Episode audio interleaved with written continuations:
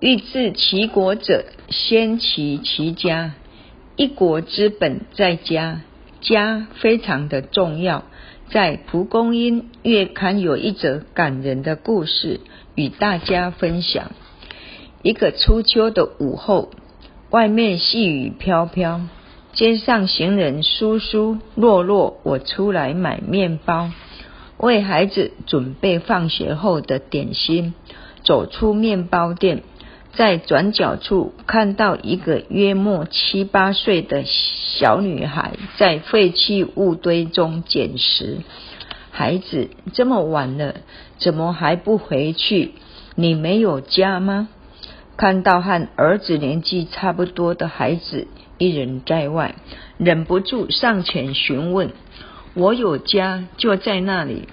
女孩一脸认真，指着前方回答。看着小孩衣着单薄，又在寒风中捡拾，我顺手把刚买的面包、牛奶放到他手上。这些东西给你吃，赶快回家吧。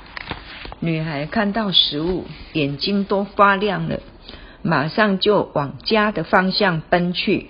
我顺着她离开的方向走，只见不远处有个简陋的屋子，女孩开心的直敲门。妈妈，我回来了，我们有东西吃了。门打开了，小女孩拿出手上的食物。妇人爱怜的摸了女孩的头发，赶紧把女孩带进去。不知说了什么话，只听到母女俩一起笑了起来。外面的寒风似乎吹不进这个简陋的居所。回家并不只因为能遮风避雨、吃饱穿暖，回家是因为那里有爱，爱是暖流，因为家是疗伤的地方，家是最伟大、最温暖的地方。回到家，只要妈妈在家里，安慰他几句，随即破涕为笑。所以家是最温暖地方，无论如何一定要回家。这个家有一股爱的暖流，滋润家庭每一份子。既然国之本在家，什么叫做齐家呢？齐家就是要达到人人修道，人人都能追求形而上的道，这才算齐家。为什么国之本在家呢？有一句话说，一家人一国兴仁，一家让一国兴让。如果一人贪利，一国作乱，其机如此。所以国之本在家，如果一家人一国兴仁，我们要去度人、成全人。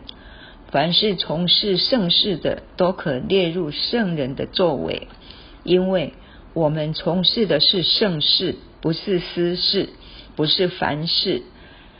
那么圣王贤相他一家非常努力在修道，全国就会上行下效，跟随他全部变成完美的家庭。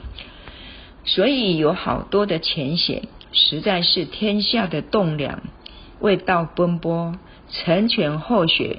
带后学就像母鸡带小鸡一样，照顾的无微不至啊。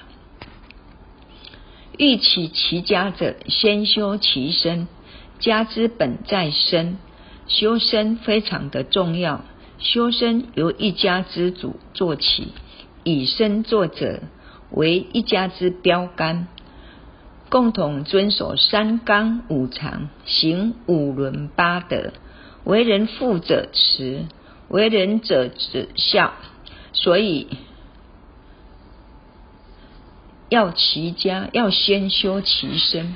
修身很重要的是克己复礼，把不己自己不该有的脾气毛病去掉。克己，把不该有的贪嗔痴爱酒色财气、七情六欲去掉，叫做克己。所以修道是属于内敛而非外烁的，也就是说，责己恕人，原谅他人，家的不和，实在是个体不能容忍，人与人的相处不能互相容忍，所以责己恕人是修身的原则，克己复礼是灵修，是内敛，在内心找出自己脾气毛病习性是非常的难改，因为有无名在背后撑腰，所以要下很大的决心与毅力。林修幻典传师曾说，有一位新道亲住在大同南路，平常喜欢看美丽的小姐，如有漂亮的小姐经过，眼睛常盯住，很喜欢美色。有一天晚上睡觉的时候，梦见七位女孩非常漂亮，往他家的巷子走过来，并且对他微笑招手，他就很高兴的跟他们走。忽然间，漂亮女孩鼻鼻子变得像猪鼻子一样，他很害怕，问怎么会这样？漂亮女孩回答说：“你也一样。”他自己一摸，果然有猪的鼻子，于是很害怕，不知如何是好。忽然想起求道时的得道三宝，赶快使用三宝，三宝一用就醒过来了，因此很好奇，一大早就到巷子后面看邻居。邻居告诉他，昨晚他家的母猪生下八只小猪，有一只白色公的小猪生下来就死了。他一听跟梦中一样，好家在还会用三宝，不然肯定是投胎成那只白色的小猪。所以修道是应谨守戒律，改掉不好的习惯，去除脾气毛病，体认天下一切多是虚空，应将外物放掉，若能将形体也放掉，就像新鲜空气的清明，这样才能体悟到存一的道理。所以修身非常的重要，人非圣贤，谁谁能无过？所以一个人要把身修好，一定要言行相顾。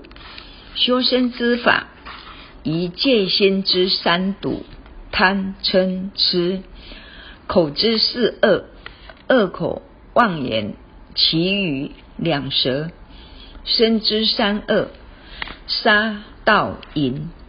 二六时中严守四务，栽庄中正，品德自然高尚。修身要持有持之有恒，修身最重要的是涵养德性，进行于言行实践，这才是修身。